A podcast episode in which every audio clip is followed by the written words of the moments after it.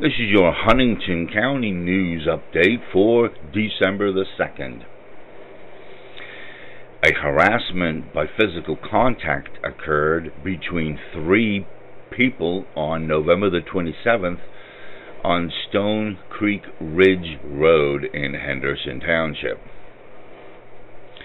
A male 35 year old Craig Shirley is accused of grabbing two female victims around the neck. 49 year old Mary Miller and 43 year old April April Aurand A U R A N D T. Aurand also struck the male in the face during the altercation. Two of them are getting charged. Shirley and Aurand are getting charged. Mary Miller is not getting charged for this incident.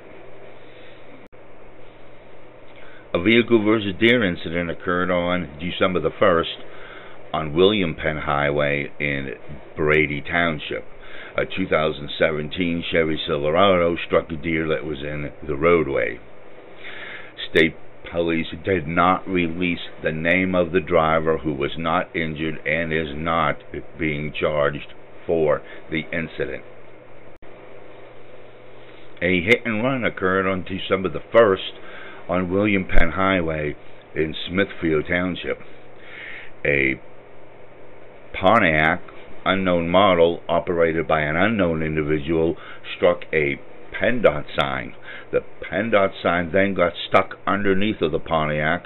The Pontiac then continued to travel to Advance Auto Store where it pulled into the parking lot, rem removed the PennDOT sign from underneath of the vehicle, and then proceeded to leave the scene.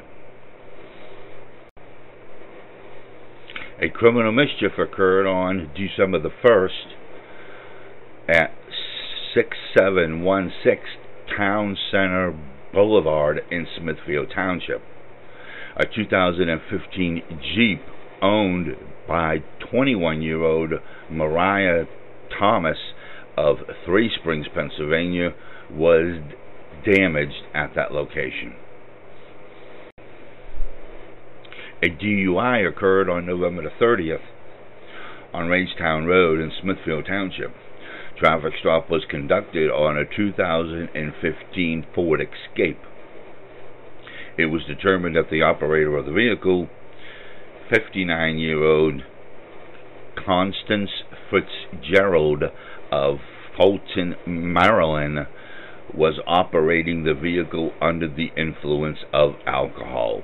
Charges were filed in court. And that is your Huntingdon County News Update for December the 2nd. This is the this is the cameraman reporting.